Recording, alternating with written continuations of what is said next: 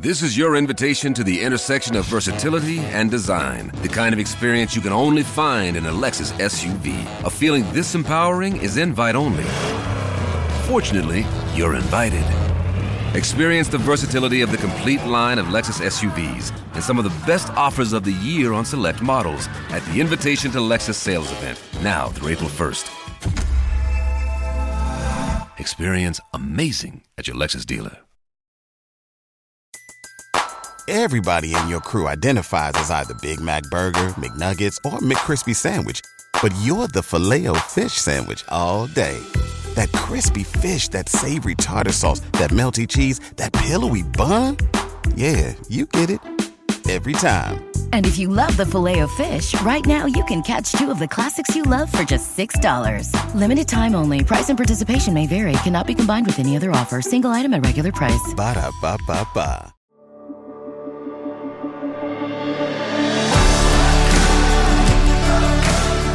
Welcome to the Gravity Leadership Podcast, where we explore how to center our lives and our leadership in the love of God revealed in Jesus Christ. in the midst of the disruptive cultural shockwaves of the 21st century. Join us as we learn to take the love of God seriously as the force that holds all of us and everything together.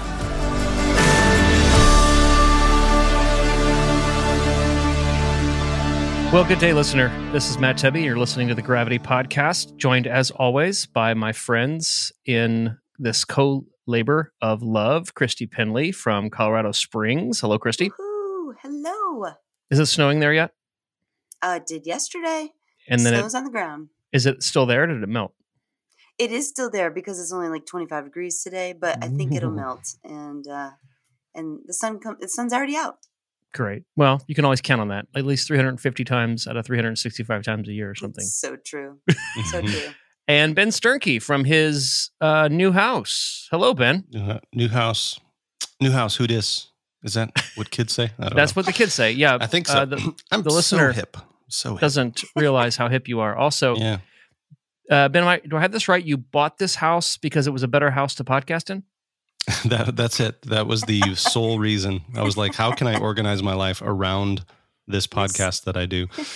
Yeah. Uh, no, not not for that reason. I actually still need to run an Ethernet cable to improve my internet connection in the room that I use to podcast. So, but it's sufficient, I think, for today. Yeah.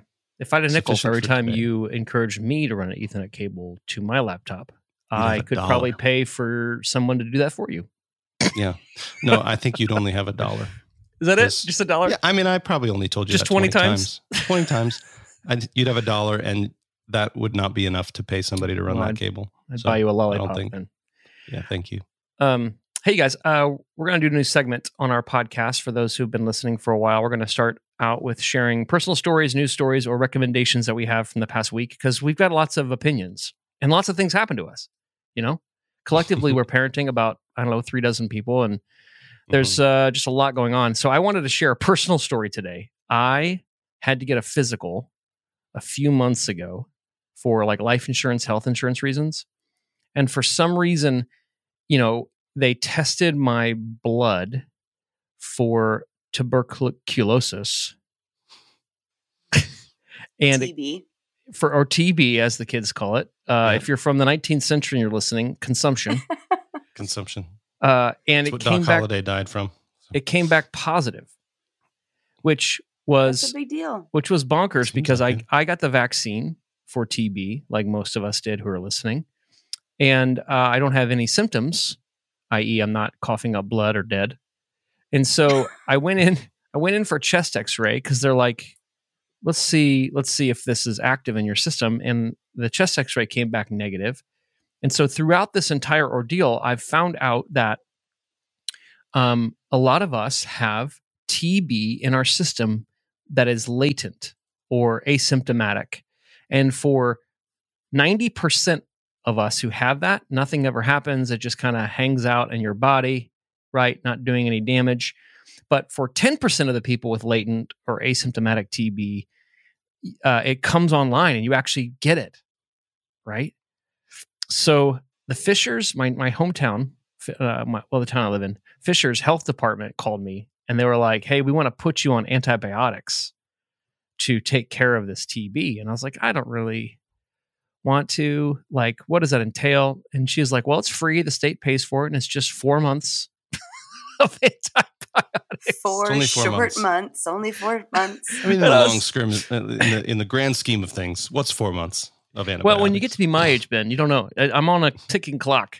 I'm ter- Yeah, I'm knows? terminal, Yeah, I mean, uh, as we all I are. hope, hopefully a little less terminal after these antibiotics. I'm I'm curious. If you're on antibiotics for four months, will you get the common cold this winter? So this is what I don't understand. Like Hmm. I kind of think of, and maybe a doctor who's listening, or uh, you know, one of those uh, virologists. Is that what they're called? If you if you work for the Did you make up CDC, that word? You Hit us made up up. that That's- word. I think that's real. Virologist. Virologist. I've It's, never- it's a it's I'm- a s- person who so studies smarter me. viruses.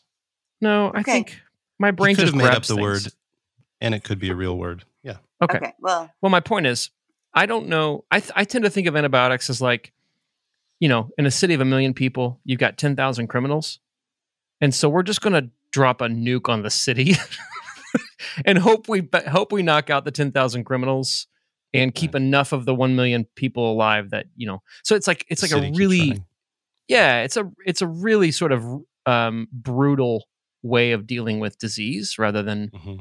uh, very it's it's not it's not a knife you're like whacking things with a hammer you know but maybe i'm wrong i mean maybe maybe they create antibiotics to only go after certain things but the woman did say the woman the the health department official did say amy is her name she did say that um uh that i could take some probiotics you know so i've started drinking drinking some kombucha in the evening Okay. uh, she did say that I can't drink any alcoholic drinks, uh, which was uh, a bit a bit weird. Like I was like, why? And she's like, well, this interacts with your liver.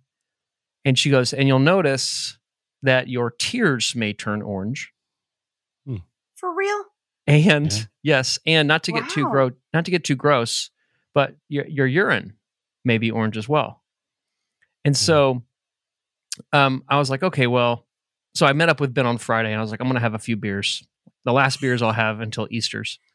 It's And- like Lent early. He he had like 16 beers. It was ridiculous. No, I had a few beers. just kidding.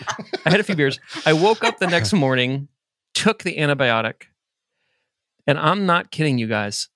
I was okay. You know the color of Mountain Dew. yeah. Right. Imagine, Kinda imagine neon. putting, imagine mixing one part blood and one part Mountain Dew together. Ew, That was the color of my urine. Like it was- soda. bonkers. And I was like, am I dying? Is this death? Um, I think I had a little alcohol still in my system that morning. You know what I mean? It takes a while for the alcohol to leave your system. Anyway, the next two days, it's not been that crazy dark. Like, oh my gosh, what's happening? But it's I've you know, you know when you like, okay, so again, TMI, but you know, like the people tell you that if your if your urine is dark, you need to drink more water. Like you got to stay hydrated. Right, you have to pee Yeah. clear, that kind of stuff. Yep. Well, I there's no there's no way for me to pee clear the next four months. It's just crazy. It's crazy. And I'm like talking to my liver. I find myself just giving my liver a little pep talk. Like I know this is hard for you. Yeah. Hey, I buddy, can tell. You're gonna make it. You're gonna be. It's gonna be okay. I need you for this. Okay. This won't be. This won't Don't last poop out on me now. We got somebody at our church who's awaiting a liver transplant, and I know I'd be at least second in line. So like, I need you. Keep Yeah. on this. Yeah. Anyway, so I'm going. Yeah. I'm I'm dealing with that, and it's hard to talk about it because people. I think most people are like, "Oh my gosh, are you okay?" You know, because TB is like deadly, and I'm fine. You know, other than Yeah. ADHD, PTSD, and uh, being kind of Now a jerk. TB. I'm, yeah. now TB. I'm fine. I'm Yeah. fine. But uh, it is a little. It's just not something I thought I'd be dealing with this Yeah. December. It's sort. It's sort of alarming, right? I mean- I mean, the last time I thought about TB before, I mean, uh, John Green. I follow him on Twitter. He's like this author, um, uh, young adult author, um, and he does Oh some yeah. tuberculosis activism. Actually, he's trying to make the drug uh, more affordable because, like Johnson and Johnson, I think was like jacking up the price, especially in like uh, overseas in Africa and other places like that, where it's like a serious problem. Um, and he actually succeeded in getting them to reduce the price to make it more affordable. I don't know if it's the same drug Good for him. or if this this is maybe antibiotics to. I don't know. I, I'm not. Rimf- I'm not even sure. rifampin. So I think I'm saying that right. Rifampin is what I'm taking. okay. Yeah, I don't know. Anyway, thanks, John. Um, Yeah, yeah. So John John does that, but then the, the the time before that, the last time I thought about tuberculosis was when I watched. Uh, is it the movie Tombstone, where Val Oh, Kilmer yeah. plays uh, Doc Holliday, Oh, who's yeah. dying slowly of tuberculosis? Yes. So that's that's immediately what I thought of when you were like, "I have TB." I was like, "Okay," Right, like right. I I thought that was a old time problem. So no idea. So my great grandmother died of TB, really? and my grandma and my aunt both have it in their system because they were around her before she died. Okay. And so that it's like a real thing. Like they, you know, they had to take the whatever you're doing to, um, Hmm. and make sure that they're they were protected. Now, since my grandma has passed away and my my aunt Wow. is like you know 80, but um, Yeah. yeah, it's crazy. It's like a real deal. yeah this is this is really um i don't know i got the vaccine so people have asked me how did you when you had the vaccine right and we know vaccines aren't 100% um at least at some vaccines aren't 100% but i wonder if the vaccine is preventing it from being more than just latent you know i don't know Right. Yeah. i don't know i don't know how any of that works again if you work for the cdc hit us up Yeah. Yeah. uh, we're not we're not virologists.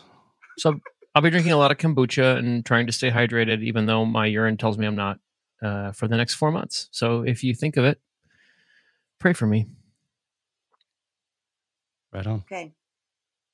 All right, y'all. Well, I gotta go get my kids off to school. Okay. So we are Yes. we are introducing. Christy. Yes. Sorry, uh, I just don't want them to be tardy. You know, they can only have yeah, so many that's tardies. not that's no good. Let's let's quickly get into this intro then. So we are talking with Scot McKnight today. This is part of our series on the Bible.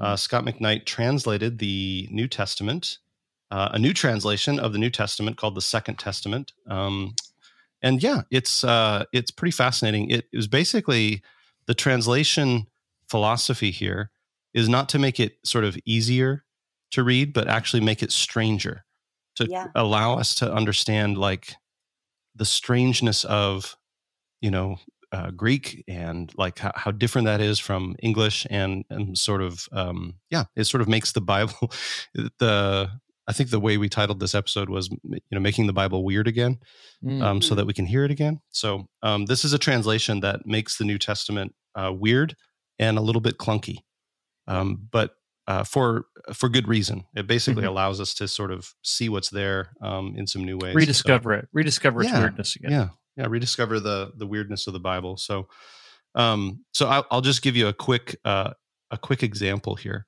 um this is from the uh, gospel passage for today in the um in the daily office lectionary um when jesus enters the temple so it just just gives you a flavor for what this is like jesus entered into the temple and tossed out all the sellers and purchasers in the temple and he tipped over the tables of the money changers and the chairs of those selling doves he says to them, It's written, My house will be called a prayer house, but you have made it a bandit's cave. Oh man. Anyway.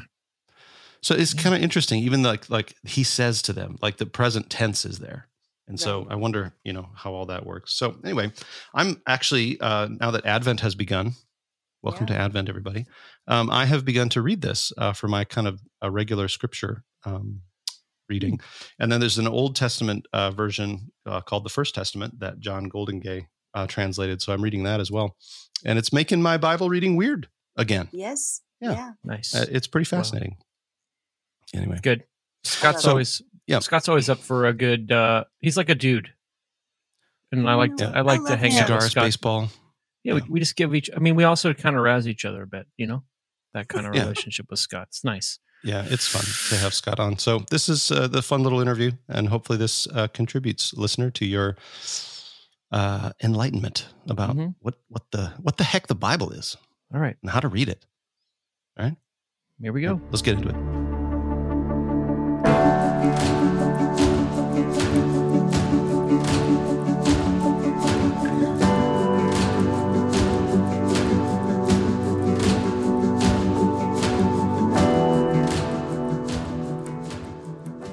Scot McKnight joins us once again on the Gravity Podcast. He's the Julius R. Mantey Chair of New Testament at Northern Seminary in Lisle, Illinois, and the author of a lot of books, including Reading Romans Backwards, Pastor Paul, the King Jesus Gospel, and a number of commentaries on James, Galatians, and Colossians, among others. He's the also the general editor of IVP's Dictionary of Paul and His Letters, second edition, and he's recently written a new translation of the New Testament called the Second Testament, and we're talking about that with him today. Scot, welcome back. Matt, good to see you. I don't know who all is on this podcast, uh, so I'll say hi to Ben and Christy as well. Yeah. Yeah. Yeah, we know them for sure. Uh, S- Okay. Scot, um, middle of August, it looks like the Cubs were going to do it. They're going to make the playoffs, and then what? What happened? What happened to America's? What happened to God's team? Matt, I have to tell you a story here that my son resigned from the Cubs. He did. He was with them for 20 years, and uh, after two year, after one year, he was offered an amazing job with the Cleveland Guardians. So we cheer for the Guardians What? and not the Cubs. No. That is totally true. We change our teams as often as LeBron James. Goodness. Goodness. So the Cub, you know, the Cubs. I, I think the Cubs just had uh an unfortunate spell at the end of the year because that's a pretty good team, Yeah. and they lost what it was five, I think it was nine out of eleven or something like that at one point, and you just can't hang on at the end of the year like that, and that's too bad. It You know, they gave bad. up those runs in Atlanta. Wasn't it three games in a row they lost in Atlanta? Two of them when they had good leads. Yeah. And they played, you know, Atlanta and the Brewers down the stretch, who are both really good teams. So Yeah, they are good teams. Yeah. played some great teams. You know, speaking of your son, Scot, um, I still remember the uh, Sammy Sosa story you told me, which we won't repeat here. And then I also, I also saw. That wasn't from him though. He did not know that story. I learned that from another person. Yeah, but you told me that. Anyway, um, but um, I saw a picture of you and your son playing golf recently. Yeah. How, how often do you get to play golf these days? Well, uh, I play when Lucas or my grandson wants to play. I used to play at least once a week for about over 15 years. I used to play with colleagues at North Park once a week. And then um, when I left North Park 10 years ago, I just didn't have a team of people to go with, so I haven't played much in the last five years. But we we played a wonderful course in Lake Geneva called the Highlands last week, uh, and it was really fun. So yeah. that was good. There's there's like not many things that beat a, a gorgeous day on a beautiful golf course with people That's you like. right. That's right. Um, well, Hey, wait, can I tell a story about my son since we're talking about sons and doing Sure. stuff with them? Because Sure. it has to do with Scot. So my uh one of my sons turned 16 this year. And Scot, when our kids turn 16, we do like uh well, we're not Hispanic, but we have some Hispanic kids. So we do like a quinceanera type Penley version, even if they're a boy. So like we just kind of mix it all together and we do meaningful gifts by like meaningful people, purposeful gifts given by meaningful people. And the grandparents gave your book, the one we're talking about today, as their like meaningful gift to him for his 16th birthday. They all wrote in it and stuff, and it was That's awesome. good. That's Yeah. cool. That's that fun. is cool. That is cool. It was cute. Someone I was like, "Wait, Dad, do you really know this guy?"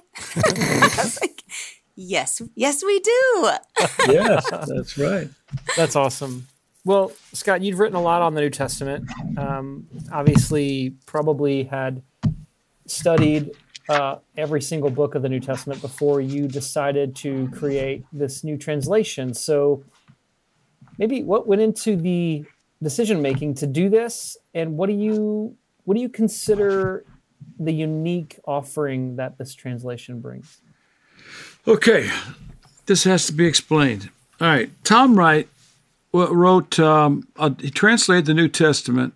It became the Kingdom New Testament, but he did it for his Bible for Everyone. Is that what it was called? Yeah. You know, it was an updating originally of William Barclay's famous uh, series that many, many people bought. And he translates it, and it, it's a wonderful translation. And then uh, they commissioned John Goldingay to do the Old Testament. Not so many people heard about that one, though. And John translated the Old Testament, but he translated the Old Testament in a significantly different way than Tom did the New Testament. So when it came out, I got the Bible for Everyone. That was the first time I saw Goldingay's translation. And I was reading it and I thought, whoa, this is completely different than Tom Wright. Then InterVarsity published, um, because Zondervan owns the rights to Tom Wright's Kingdom New Testament.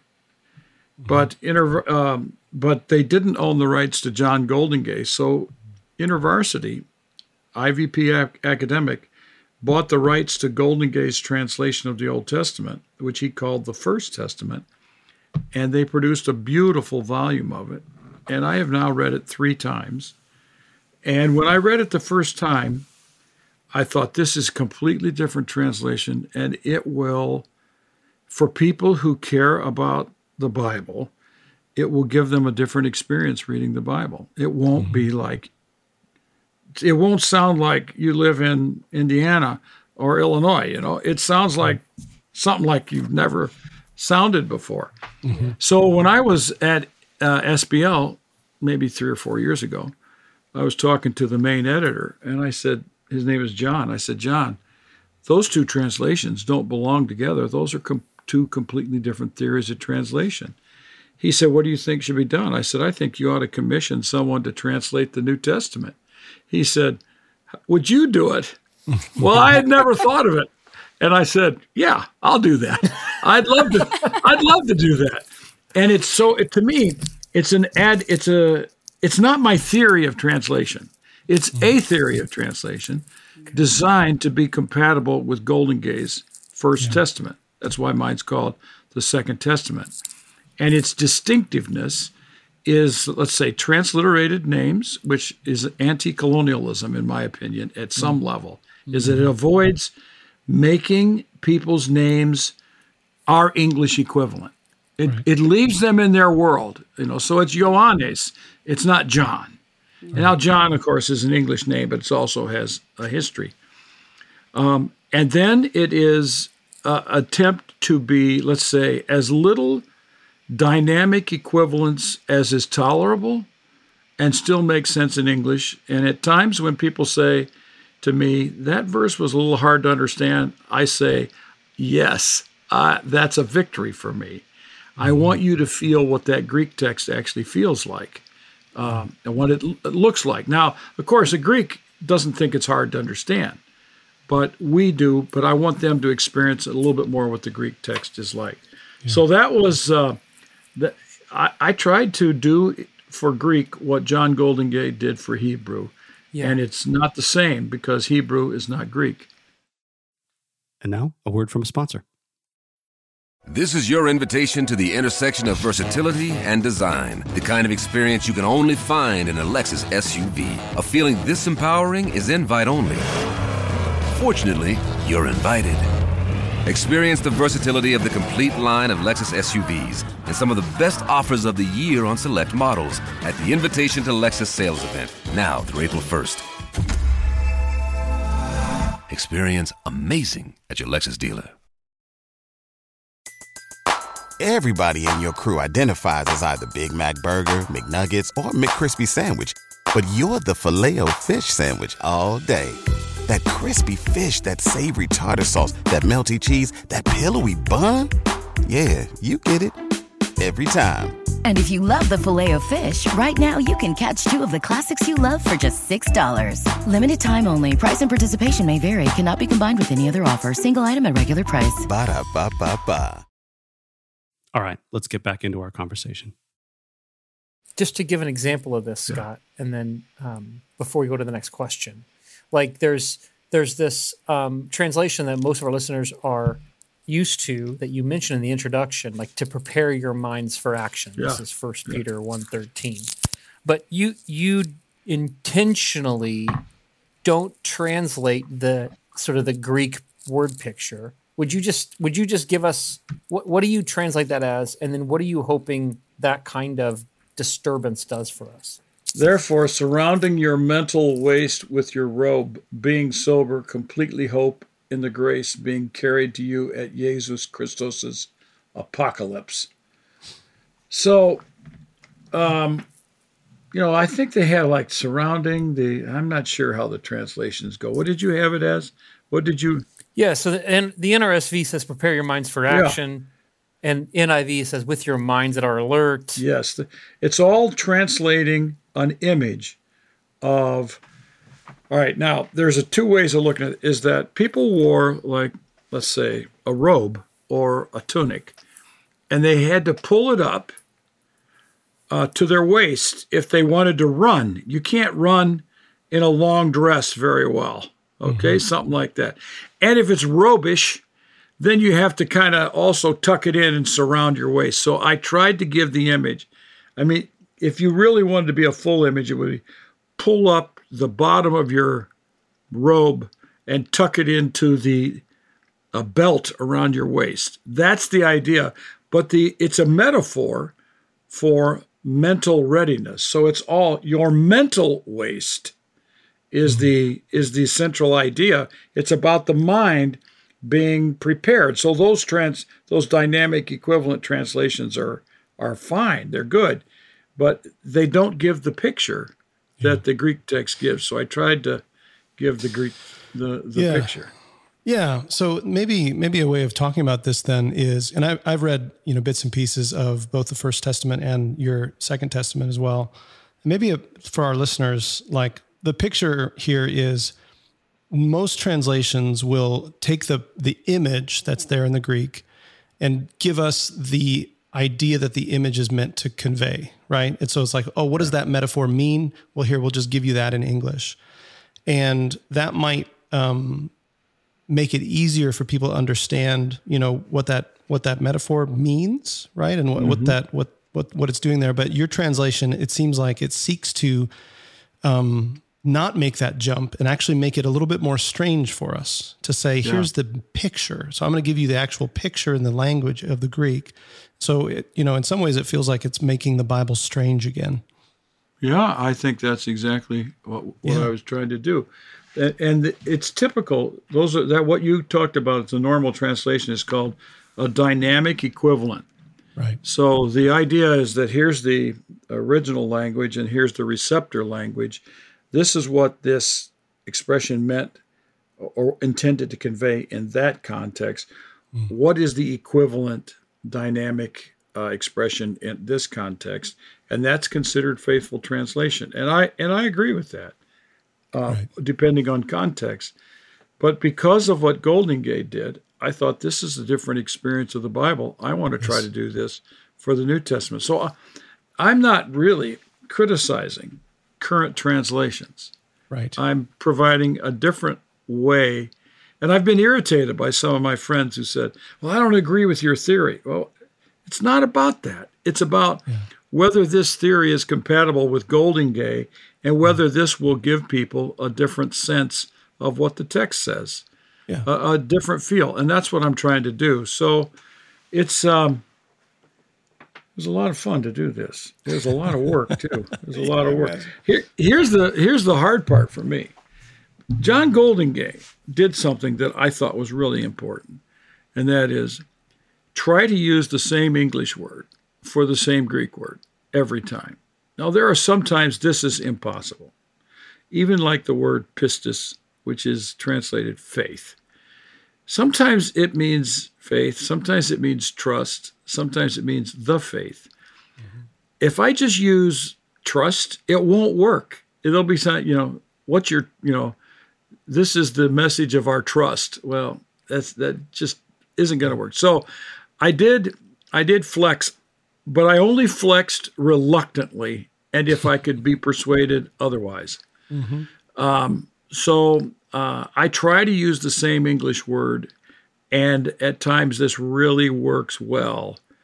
And at other times, I'm asking the readers some special forgiveness so that I can use that same English word. So yeah. it's been fascinating hearing my son Soren read it and then be like, wait a minute, I thought I knew this verse, and then like goes yes. back to another translation, right? That he's like familiar yeah. with. Um, mm-hmm. I'm curious for you, Scot. Did you what did you learn new? Like what what yeah. changed in your interpretation of a, a text in as you wrote this project? Were you surprised by anything? Um, Well, Christy, this is so true. There's, a, I bet, 500 times I've read Goldingay and said to myself, I don't think I've ever read this verse before. and so I would go to my RSV or my NRSV to see what I had or the NIV. Um, but um, okay, so um, one of the things I wanted to do was give a feel for the Greek quality of different authors because Matthew and Mark do not operate at the same level as Luke in the book of Luke and Acts. John operates differently. Uh, even Paul's letters, they're not all alike. The pastoral epistles is, is significantly different than the, let's say, Romans and Galatians. And Revelation is different. Jude is in another world. Um, Second Peter is like that. So I wanted to be literal enough that people could um, feel different authors. It, it's a little it's a little difficult. It's a little different to make that happen as easily as you want it to happen. Um, but at the same time, I think if someone reads, let's say, the whole of Matthew at once and then the whole of Luke, they'll feel the distinctness of each author. But if they're reading a passage a day, a page a day, it's it's just not going to happen. Um, surprises. I was surprised how challenging the Greek is in the second half of the book of Acts. Mm. And I've talked to scholars who are Acts scholars, Luke Acts scholars. And I said, Have you translated the whole book of Acts? And I have not found one person yet who had. Uh, now I'm sure Craig Keener has. I, I haven't. I haven't asked him. I haven't asked him this question, but uh, but I'm I'm I'm really surprised by the number who haven't. So Acts uh, was was a lot of fun for me, uh, and and mm. seeing how how the language worked with him. So, uh, but mm. You know, because I've been uh, teaching the New Testament for so long, there weren't um, stunning surprises uh, to me. It was just right. the daily um, absorption in the text um, I'll tell you one that really irritates me though is the NIV can't get the word ergon, ergon, work, works. Uh, they have a nervous habit, and it's it's a theological bias that when erga works is negative, they translate it as works, and when it's positive, they translate it as deeds. And it, in my opinion, it destroys the continuity between good works and good deeds that uh, yes. that we all we're all called to do good works. Well, now you can't do good works in the NIV. You have to do good deeds. uh, and I don't think that I don't think that's good. I uh, I tr- I tried yeah. some things that were a little bit um, edgy. John is not John the Baptist, but John the Dipper, because uh, because the, the, Greek word baptizo means to uh-huh. dip. Sure. And yeah. Um, yeah. I translated the empire of God rather than the kingdom of God. I don't yeah, think kingdom yes. means a whole lot in English to most people. No. Um, but no. when I use the word empire, I think people go, "Whoa, whoa, whoa! That's that's a little yes. strong, strange, and strong." And that's what I want to do. And Christy, what you're what you said happened in your family is exactly what I want people I want people to say, "Well, I'm not sure I agree with this." So they go to another translation. Well, that's a win for me is that I've I've got people thinking about what that text means. Yeah. yeah. That's that's the desire. Yes. Slow down and um, yeah. Of course, I'm de- defamiliarizing people with the translations as well. So yeah. Yeah. Yeah, that's that's good. That's actually that's actually uh, necessary work. You know, it's sort of the way we see people in the New Testament learn about the kingdom of God and Jesus is they have to slow down and ask questions mm-hmm. and get disoriented. So in some ways, your translation is doing very much what the Eternal Word mm. did in His earthly mm-hmm. ministry. Scot, well, let's have some fun here. Um, I'm curious to ask specific decisions that you made, and then to speak into larger ramifications of those decisions. So let's take Philippians 3 8. Everybody's favorite uh, curse word, Paul Oh. passage. I'll read it. I'll read it for No, us. Okay, no. I'll read your All right, translation. this is this is Scot's translation. Okay. All right. This is Scot's translation. I consider all matters, this is Paul, to be a forfeit because of the higher status of knowing Christos Jesus, my Lord, because of whom I have forfeited all matters, and I consider them to be feces, so I may gain Christos. All right, so many interpreters here, Scot, as you know, uh, consider Paul to have cursed, used a used a word uh, that is probably they would say should be translated shit. Uh, this word skubala. So two questions here. Why didn't you give a shit here? Scot? And two, and two, maybe more ethically, pastorally, what does Paul's use of words like this mean for our language decisions today? What can we? What conclusions can we? All right, so this was in the in the uh, lectionary this week. So I'm glad that you uh, you're paying attention to this. Uh, as uh, you know, as Episcopalians, you would have gotten caught up into this text, perhaps. All right, so all right, so um, I was prepared to use um, a less finessed word for skubala. Uh, so uh, I don't I don't think uh, University IVP academic would have permitted shit as the translation. uh, but it's you know they they would have they would have loved to have uh, gotten negative press because it would have sold a lot of copies to people Probably- who yeah, were looking, wouldn't have minded look, looking for junk. Um, but here's here's the thing. So there is a there's a long chapter of a guy that Mike Bird put me on to. I think it was Bird.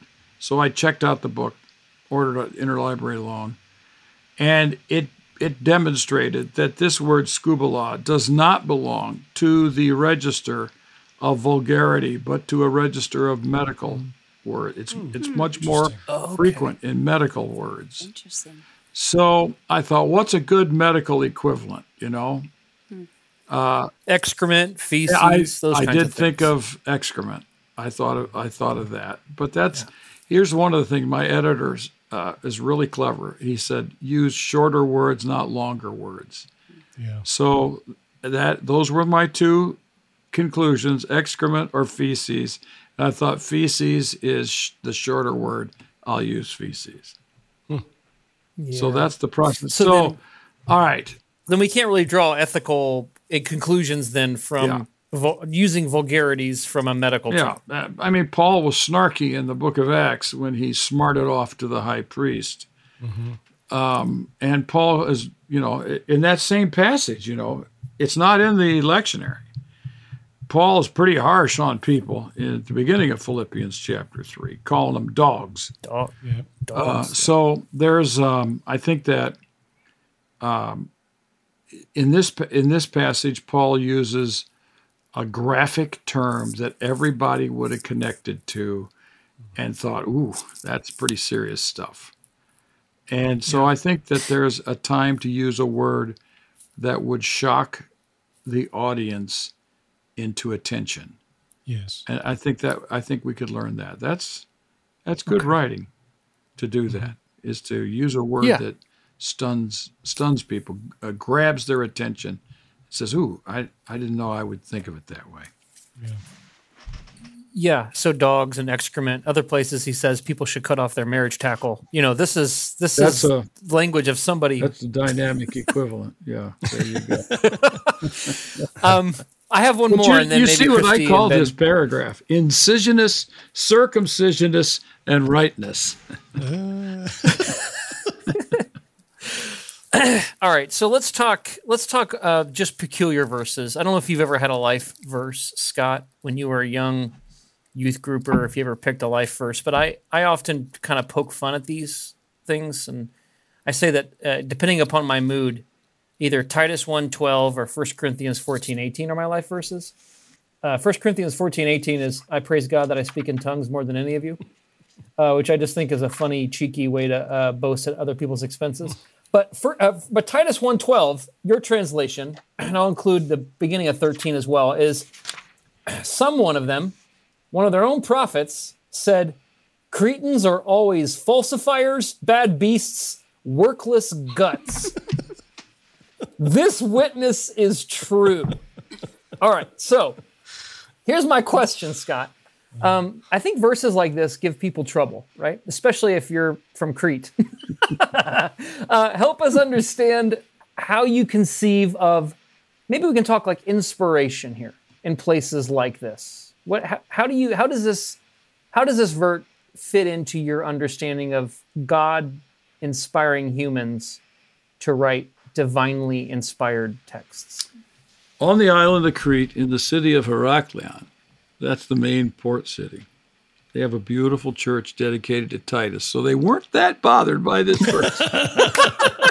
they got over it. it and I have, uh, we, I was with a tour group of students, and we took over a chapel, which is supposed to be public, and the door is supposed to be open, and we shut the door. We we kind of pretended like we were in charge, and I gave a little lecture on the life of Titus in that room. It was pretty fun.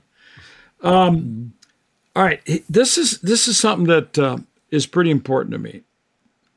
I think our view of the Bible has to be connected to what the Bible is rather than what we want it to be. Okay? So here's here's my here's my standard example. I hate the story of Jephthah in the book of Judges. All right?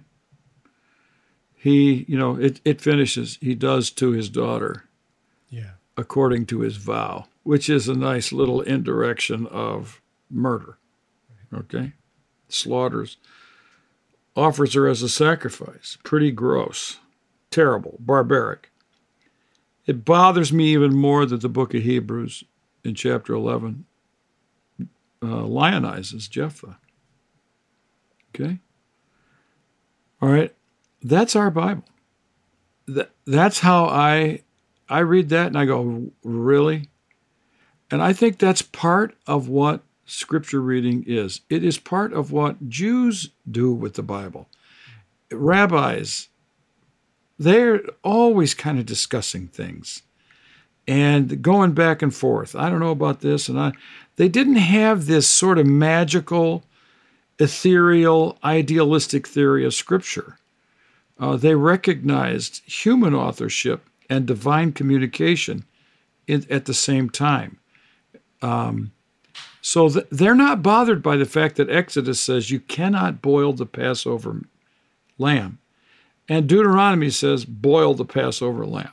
They they don't find that to be. They think, well, that's kind of fun. We got it here and we got it here. Uh, they're not, and so I believe that we we have to construct a theory of Scripture that is based on what we actually encounter in Scripture. And when we look at a text and we go, it's cringeworthy, that's okay. I think that's a legitimate response to the text. The murderous actions of Jewish herem warfare, I think, are cringeworthy. And if we don't have that view of the Bible, then we end up concocting a reading that ordinary people look at it and you go, you must be paid to do this to come up with that kind of reading because that's not the way I'm experiencing this text. And I think yes. that yes. honesty and transparency about these texts is the way to come to the true sense of what Scripture actually does. Mm. Yeah. That's a good word. That is a good word. So, can I or can I not call somebody I don't like a workless gut? yeah. I think that you probably yes. should be very careful where you use it because labels, uh, you know, Jesus used a lot of labels. And uh, labeling is a very, it's been studied a lot in scholarship about how labels work. Labels um, sort of create boundaries between groups.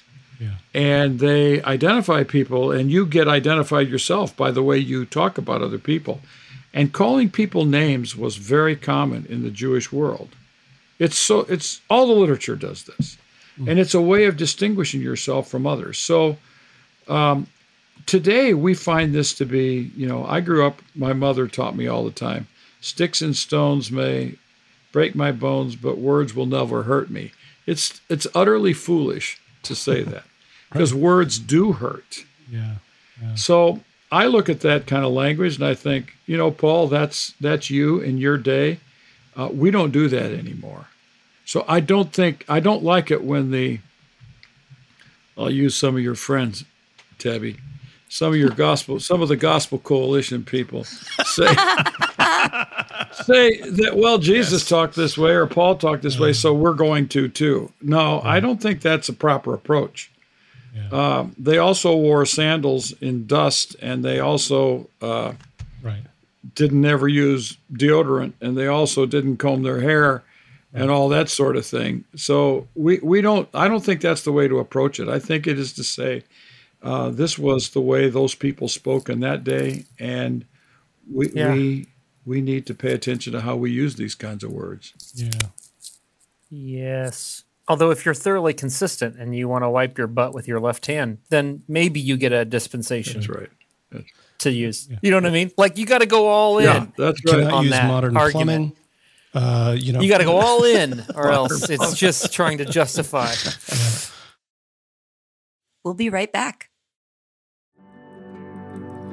The Gravity Podcast is sponsored by the Gravity Formation course, our 12 month cohort based training in practical spiritual formation, where you'll learn how to notice how God is already at work in your life so you can participate more fully in the life that God shares with us.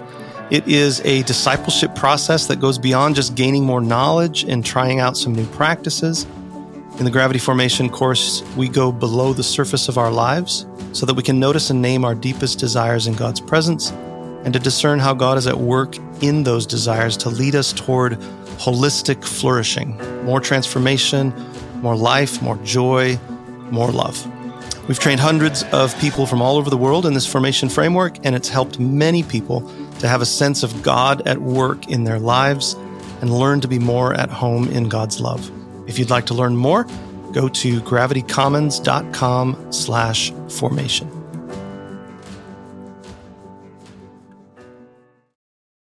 Let's get back to the show. Maybe we can ask another question, translation question. I think that's um, interesting about um, about yeah your translation.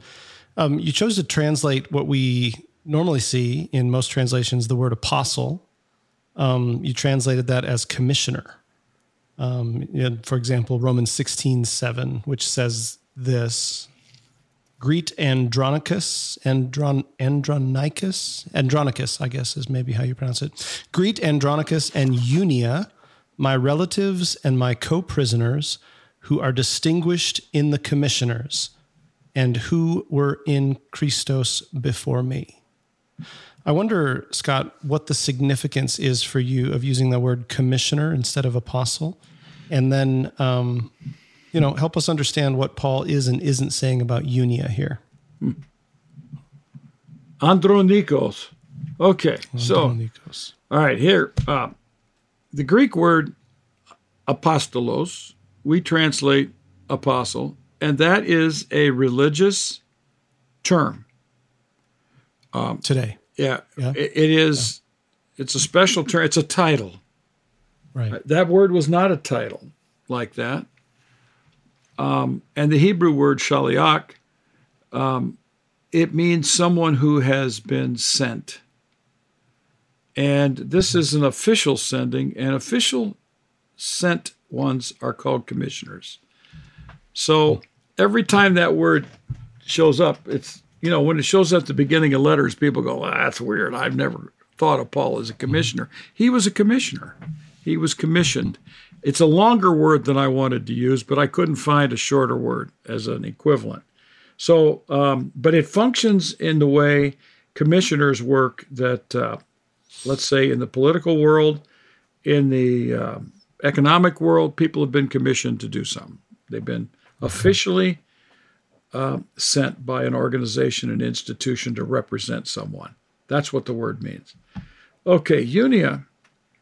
Unia is a is a is a name for a woman, and in the history of the church, unia was changed to unius, unias, uh, because there was a conviction that this person was actually an apostle who are distinguished in or among the apostles or the commissioners. So, therefore, it couldn't have been a female. So, therefore, we'll invent an, a male's name. So, Right. uh, they changed, I, I I guess you could say this, uh, they changed the sex or the gender of this woman to a man to make her suitable for a Christian understanding of, of an apostle or a commissioner. But over time, and this was especially the case, you know, in the Reformation area, over time, people began to realize that number one, the word Junius, Unius, never appears as a male's name. So now you got a non existent male in the New Testament. And eventually, and it really wasn't until 1979, I believe, was the date, although it was recognized from the beginning of the 20th century that Unia was a better reading and not Unius. And then I think it was in 1979 that the um, standard Greek text put Unia in the text and demoted Unius. And um, I think that the best ones don't even mention Unius, Junius. And I think it's even right for an Anabaptist pacifist to slay a non existent male. Because he doesn't exist anyway. That's right. That's right. So you can you can kill people who don't exist. Uh, males. So it, it is a it is an unfortunate reality that in the history of the church uh, there was such a conviction that this person was an apostle that it could not have been a woman. So therefore, we'll change it to a man. What is now interesting is that there are a lot of people who are questioning whether this person was actually an apostle because it's a woman. So now the, Yeah. it's flipped the other way. It couldn't be because it's a commissioner or an apostle, it couldn't be a woman. Now, because it is a woman, it can't be a commissioner, an apostle. It's got to be on the part, you know, um, in other words, distinguished by the commissioners. You know, the Greek word is en, uh, and it means in. It could mean by, but uh, everybody knows that St. Chrysostom um, made the statement in the fourth century, uh, maybe it was the late third century. I know it was the fourth century. That Chrysostom said uh, that this was a woman who was uh, esteemed among the apostles. So as an as an apostle. So um, yeah, that Unia is a woman who's an apostle in the first century, and they are they are relatives of the apostle Paul. So much for the plain reading, huh? Plain, it's, it yeah, it's plain, yeah, Right, plain, re- there is a plain plain re- reading, but plain readings work fine uh, as long as it's plain. Yeah, yeah. I guess my my my thought is, uh, people really th- like the idea of the plain reading until it goes against their assumptions Yeah, about who can be an apostle, and then it's like, well, that can't be what that can't be what Paul means. I used to always say to my students when I was teaching at North Park, I don't think I've said it at, at Northern so much, is it's in your Bible and it's in mine. It's right there. Read it. That's what it says. That's that. That's at times you can make it's pretty plain readings. You know, there's some, but other times there's complexities. Absolutely. Well, Scot, can you help us? You use uh, bold, like bolded text in Romans, First Corinthians, um, as you translated this. Can you tell us uh, what the bolded text indicates, and why did you choose to do that? Um, what were you trying to help us see that we wouldn't, that we'd otherwise miss? Okay, yeah, the bold text, and uh, the publisher, the the publisher was very patient with me because I wanted to do all kinds of things with translations that they did not think would work. Uh, and when you have two columns, um, you know, even indention, uh, let's say, uh, what do they call them? Block texting gets really confusing. But I tell them all the time, you just look at the quotation, the quotation marks of John Goldingay's translation, and you got two and three and four and five levels of quotations, and it gets really goofy. Okay. One of the things that I observed, Christy, in working on a book on Romans called Reading Romans Backwards, is the stunning number of questions that the Apostle Paul asks in Romans 2 through 4 and 9 through 11, 10, something like that. A little bit after that, but and some of this stuff occurs in 1 Corinthians. And then following those questions, Paul answers his questions. So I see Romans 2 through 4. I put the questions in bold font to give people a sense that Paul is asking these questions and then he's going to answer these questions. I believe hmm. these are the types of questions Paul was asked in his mission work among Jewish believers or among Jews and Jewish believers who became believers. And then they wanted to know do we practice the law?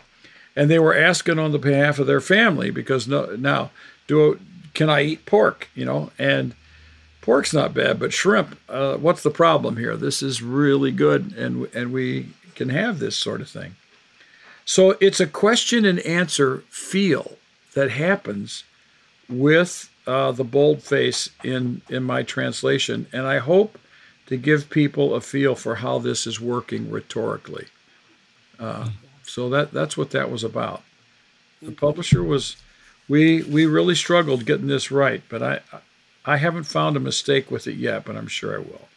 It's uh, this was Well, really I'll this was really difficult for editing for me because it's my translation I, and i'm not an editor i'm an author and so i don't read the way editors read proof texters.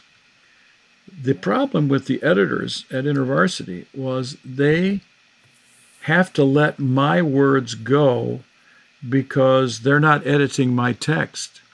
They are just and they don't know you know they do know greek and hebrew but they're not going to look at the greek and hebrew or the greek for this new testament uh, they're not going to look at the greek all the time. It just takes forever uh, it took me um, four months to go over my translation and when i knew at the end that uh, we were crunched a little bit for time i thought it's not work because I'm not a very good editor. I'm going to read this and I'm going to miss all kinds of things.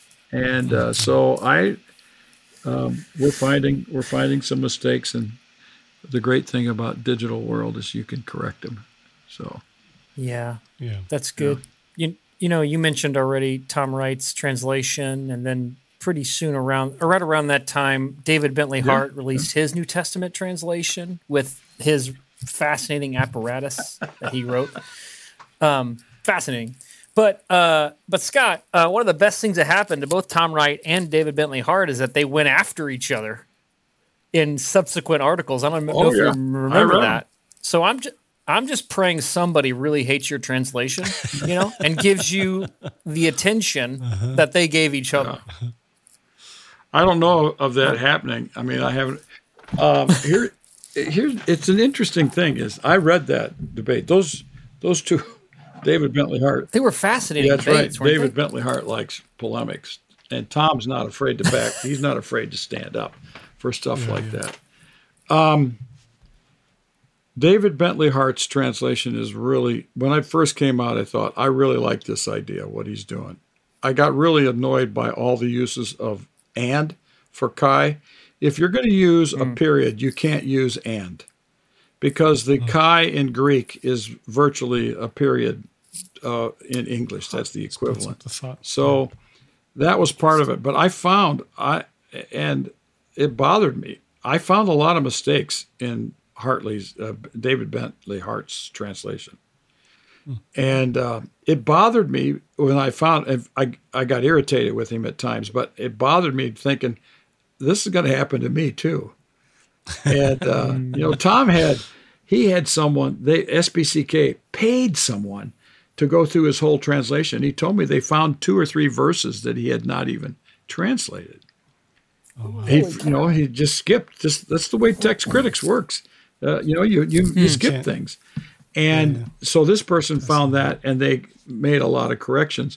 And then they had a lot higher level of uh, a lot a lot a stronger sense of editing at, at times. Uh, I had I had it's interesting. I had three editors, but two wonderful editors, um, Anna Kissing, Gissing and Rachel Hastings, and I just thought they did a wonderful job. And you know, I take responsibility for every mistake that we find, little glitches. And one time it, it has the word form, and it means fr- it's supposed to be from, and Oh. You know, and you go, oh, uh, this is the, you know, and it, what bothers me is this is the Bible. This isn't a book. Yeah. This is the Bible. right, right. People are reading it carefully. And we have a guy named Adam who's been writing. He sent me about a dozen little glitches that he's found, and they're they're not real big ones like Jesus, yeah, with a apostrophe, not an extra s, stuff like that. But he's finding them, and the editor at InterVarsity said maybe we should hire him to be an editor. He's doing such a good job. It's really, really difficult. That was hard. It's so hard. Yeah. It's so hard. Well, I heard that Hart's putting out a second edition. It, it's already out, from things. what I've heard. It's out. Oh, I, I oh, don't oh, okay. have a copy Great. of it, but yeah. Yeah. Well, Scot, I uh, I appreciate the work you've done uh, in this translation. And anytime I'm u- anytime I'm doing sermon prep, I'm using NRSV and CEB. But then I, I, I, all, and when it's New Testament, I always go to Wright and Hart, and now I'll go to yours as well, just to see what what these translations don't show us, or maybe what's been yeah, what's hidden, good. or what needs to be seen. So yeah. I just appreciate well, thank that. you. Yeah. Um, I'm a big NRSV fan. I started with the RSV in college.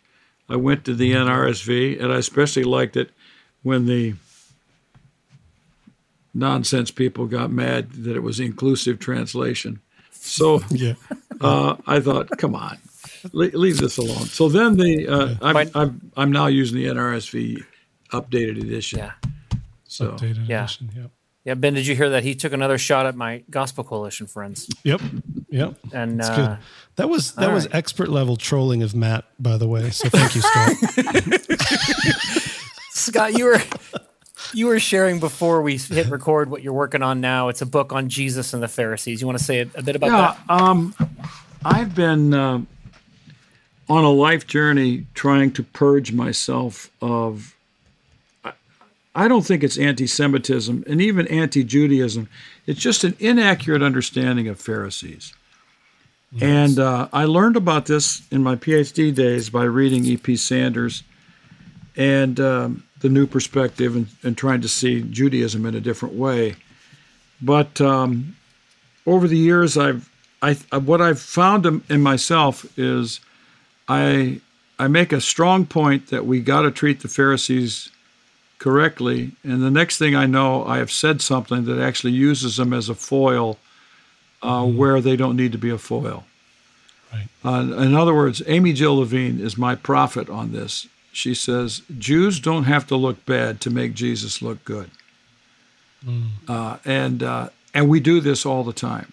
So I have found over the years that um, I've made mistakes on this, and this is my attempt to get the record straight, as straight as I can get it. Um, but mm. I'm trying to um, present a wider, bigger view of who the Pharisees are and how they work. It's called strategic field theory. If you construct a field, Jesus and the Pharisees, in a sense, are are sort of uh, competing for the same audience. And it, yes. and so, how did uh, uh, what were the Jesus's strategies? What were the strategies of the Pharisees and scribes, and why are they always connected to scribes and sometimes Herodians? And why do they come from Jerusalem? And what is their relationship to the temple authorities and Caiaphas and the family of Annas and Pontius Pilate and Antipas? So I'm working a, a, a wider lens on on the Pharisees and Jesus uh, as he builds what I call the Kingdom Coalition. So, yeah. Well, we'll have you back on to chat about that, but but real quick, thirty seconds. We had a rabbi on, and she said Jesus was a Pharisee in the school of was it Hillel? Hillel versus Shammai. Yep. I think she said she said he was a Hillel Pharisee. This is why he reserved his harshest critique and rhetoric for them, and he argued with them all the time. And this was normal Jewish stuff. And they and and uh, what say you, Scot? Was Jesus a Pharisee? Well, no, I don't think he was a Pharisee. I think he was critical, but he was within that game. He's playing the same game of what's the proper interpretation of the law of Moses for the people of God, for the crowds, for the ordinary person. So he's um, he didn't see them as uh, enemies in that sense. They were competing for the same crowd, but they differed, and so and it's a standard sociological thing, isn't it, that the people that we are most vehement in disagreement with are people who are closest to us because they're gonna Yes. they they rob us of our identity. So yes, he was close to them. Yeah, all what I take away from that comment, Scot, is you confessing that you really are close to the Gospel Coalition. The book again is called The Second Testament, a new translation. Scot, thanks so much for being with us And today. thank you for your affirmation of the Gospel Coalition so often.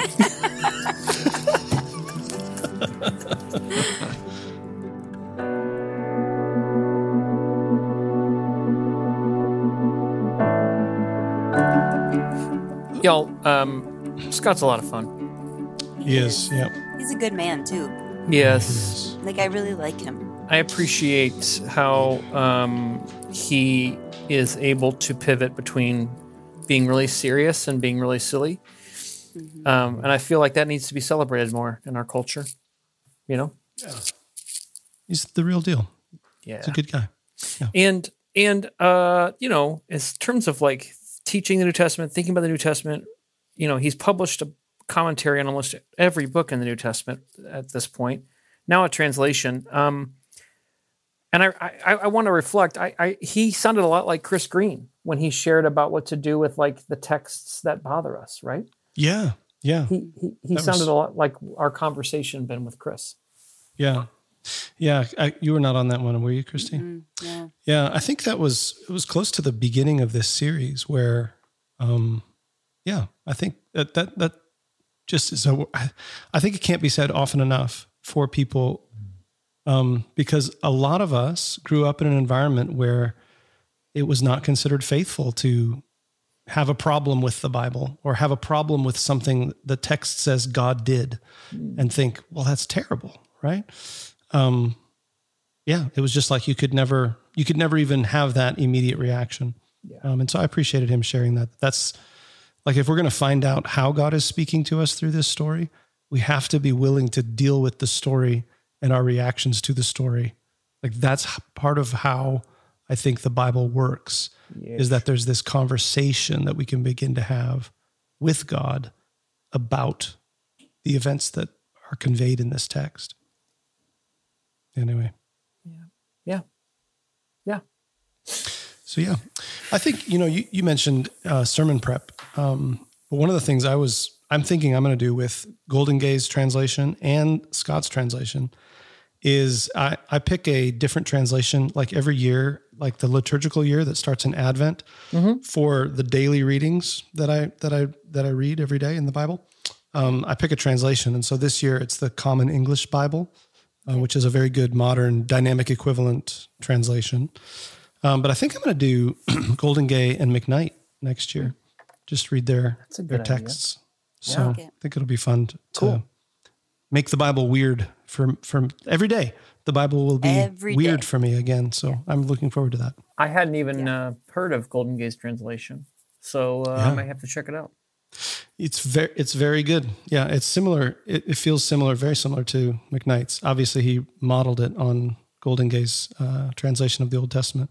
But I've I've consulted it several times. You know, when I'm doing sermon prep, or sometimes just when I'm reading, and I'm curious, you know, how something got translated, and especially in the Hebrew, there's so much more. I think there's like a lot of more ambiguity in how to like create English text out of these Hebrew words Yes. that often Goldingay's translation like is delightfully strange. I'm just like, what in the world is going on here? Um, So, and the names are all unfamiliar, you know, because he uh, he does the same thing. He transliterates the Hebrew names rather than translating them into their sort of English equivalents. And so I don't even so half the time I, I'm like, who is who is this? I can't even figure out who this is. But Yep. it makes the Bible it makes the Bible feel so fresh and like I don't know this text Mm. as well as I thought I did. Yeah. Yeah. Well, So I got to get out of here, guys, because I got to take my son to the gym. Work that's out. great. That's yeah, great. he's working out these days, like- and he like he likes out. to, like he likes dad. He likes to go with dad to the gym. But uh, that reminds me, did you guys hear about the superhero with the lisp who always works out? No, tell us. He's Thor. But um, Terrible. All right. there you have it, folks. Just there you have it. terrible. See you, All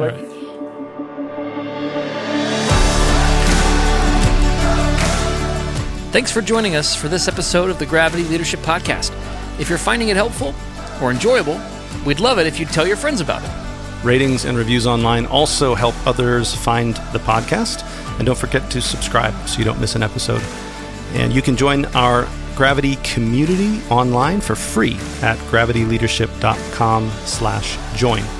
You'll get our latest content delivered straight to your inbox, as well as our email most Fridays with curated links to articles we find interesting and helpful. To join us, go to gravityleadership.com slash join. Our podcast is produced by Ben Sternke and Matt Tebbe. Aaron Sternke edits and mixes the show. You can check out his work at aaronsternke.com. We'd love to hear from you. To record a question or comment for us, go to gravityleadership.com slash message and click the start recording button. You can also email us at podcast at gravityleadership.com. Catch you next time.